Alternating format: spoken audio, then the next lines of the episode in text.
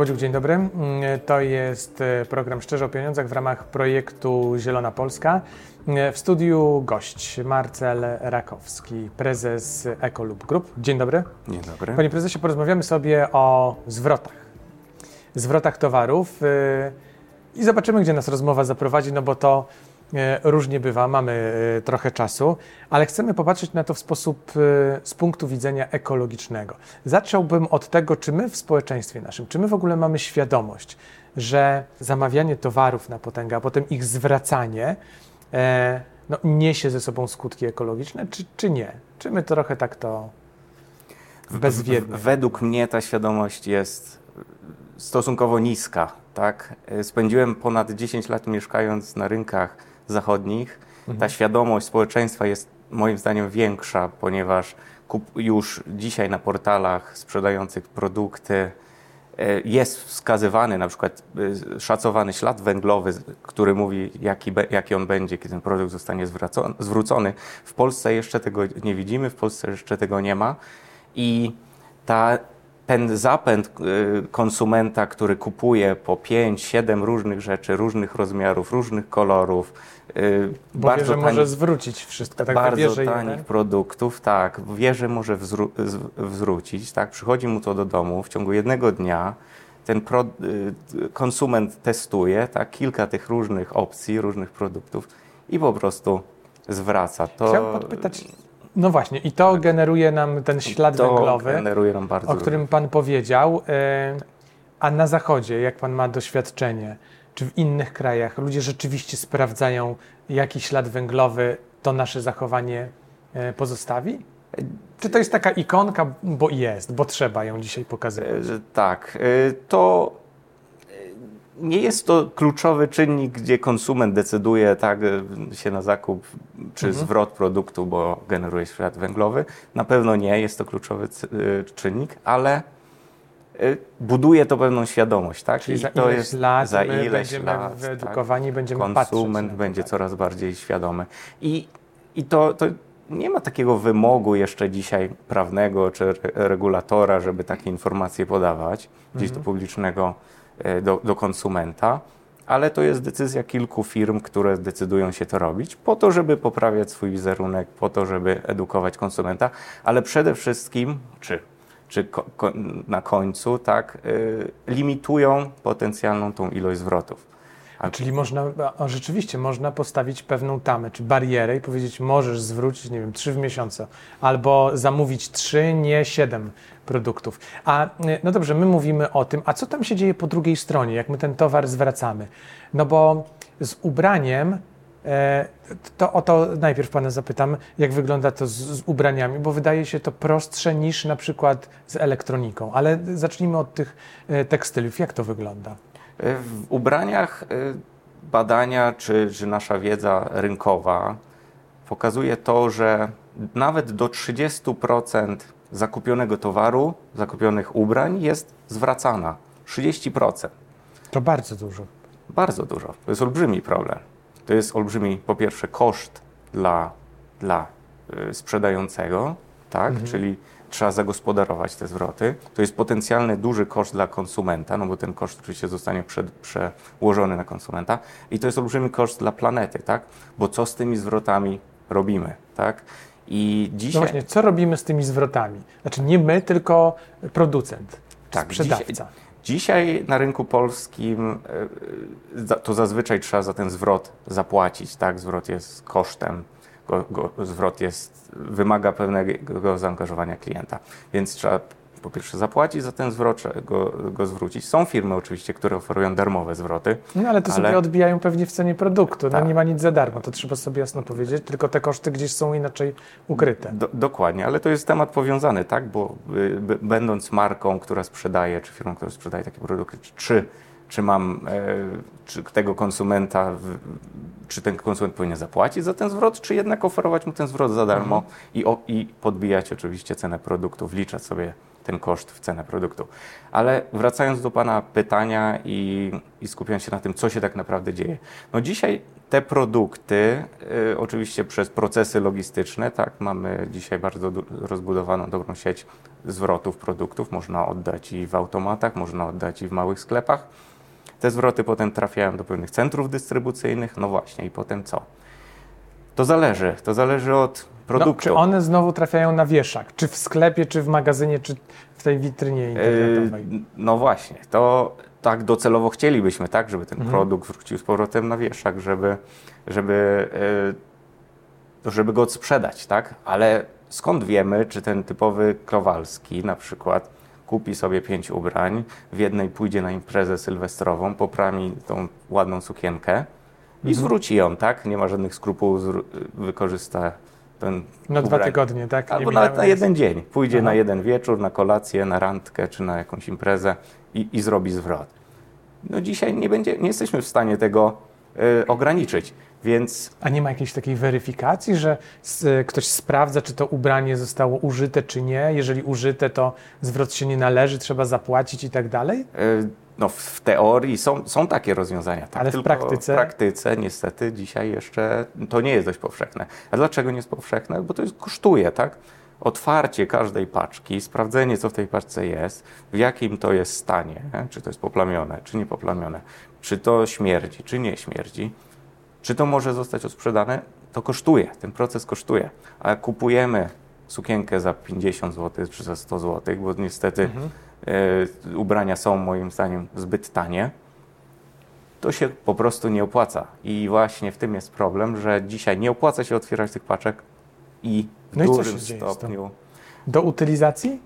No, oby tej dobrej. Tak, dzisiaj albo to jest spalane, albo to jest gdzieś wysyłane za granicę, albo handlowcy próbują coś na tym zarobić. Jest to olbrzymi problem. Tak, dzisiaj tylko poniżej 1% Aha całej masy tekstyliów jest recyklingowana. A, a proszę mi powiedzieć, czy to jest problem tanich ubrań z y, powszechnych sieciówek, czy, to jest, czy ten problem dotyczy też drogich ubrań z ekskluzywnych marek? To jest skomplikowany problem, ale głównie tyczy się to tych marek czy firm tak zwanych No bo jak coś kosztuje tak. kilkaset czy kilka tysięcy złotych, no to, to już się opłaca otworzyć tak, i sprawdzić, tak, w jakim jest stanie. Tak, tak dokładnie. Jeżeli Ale jeżeli torebka, coś jest za 30 zł czy za 50, no. Tak, to jak policzymy sobie koszt logistyki około do 10 zł powiedzmy, mhm. no to już nam to całą marżę tak y, zjada jako, jako konsument, jako producenta. Otwarcie każdej paczki też kosztuje, tak? To trzeba człowieka, to trzeba system informatyczny, który po prostu y, kosztuje. I A jest na to jakiś pomysł? My, Co z tym zrobić? Tak, są rozwiązania, ale one są skomplikowane do implementacji, tak? Y, są, to są proste rozwiązania, tak? Bo po pierwsze, no, można edukować konsumenta, mhm. przede wszystkim edukacja, tak? Mówienie o tym, o czym staram się też dzisiaj na tym spotkaniu powiedzieć, czyli mieć świadomość, co się tak naprawdę dzieje z tym procesem. Dzisiaj poka pokazywane są obrazki z pustyni, na pustyniach w Chile na przykład, gdzie leż, leży masa tych ubrań. To są zwroty, tak, głównie.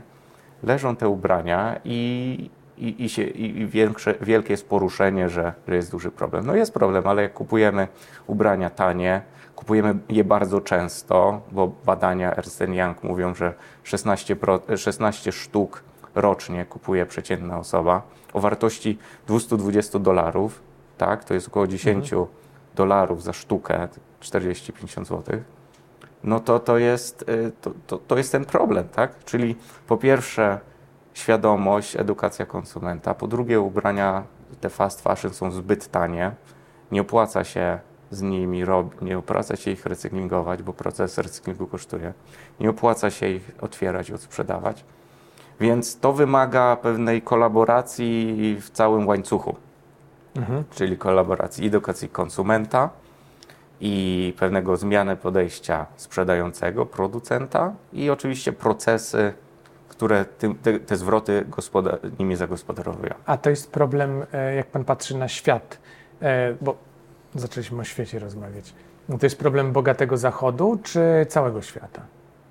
teraz już to jest problem całego świata, tak? bo, bo te olbrzymie marki czy fast fashion tak zwane jest na całym świecie. Mhm. E, zaczynało się to na zachodzie. Ja rozpocząłem trochę od tym zachodzie, bo wydaje mi się, czy, czy nie mam jeszcze tego potwierdzonego w 100%, bo to, bo to cały czas ewoluuje, ale e, że taka ogólna percepcja tego fast fashion trochę się zmienia, tak? I, ci, I ten konsument jest bardziej świadomy na zachodzie. A to z tego powodu, że duże y, marki, duże firmy fast fashion otwierają portale z używanymi y, rzeczami, y, czy, czy organizują pewnego rodzaju zbiórki w swoich sklepach, czy przez internet, bo widzą, że, że ten konsument zmienia już swoje nawyki. My mówimy o ubraniach, ale tak się zastanawiam, jeżeli E, no, to samo dzieje się z elektroniką czy z innymi produktami, no bo ubranie, te spodnie czy sukienkę, to jeszcze można jakoś w miarę szybko sprawdzić. A jeżeli ktoś mm, zamawia jakieś urządzenie elektroniczne składające się z wielu części i wyjmie z tego pudełka, a potem wrzuci do tego pudełka z powrotem, no to żeby to dalej odsprzedać, to trzeba by przywrócić do stanu takiego pierwotnego. To, czy tym się ktoś zajmuje, czy też się nie opłaca tego robić? Tak, y, procesy zarządzania zwrotami, jak my to nazywamy, mhm.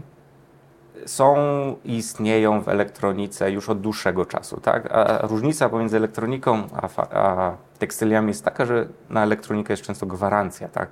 Gwarancja jednoroczna, dwu, dwuletnia, że można ten produkt zwrócić, jeżeli coś jest nie tak.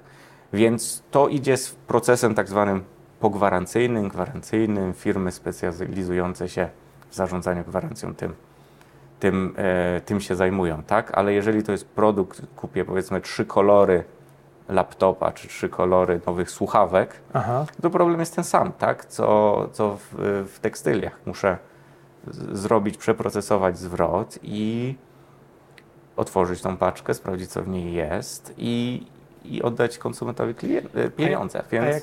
bardzo Aha. podobny problem, trochę, trochę innej natury.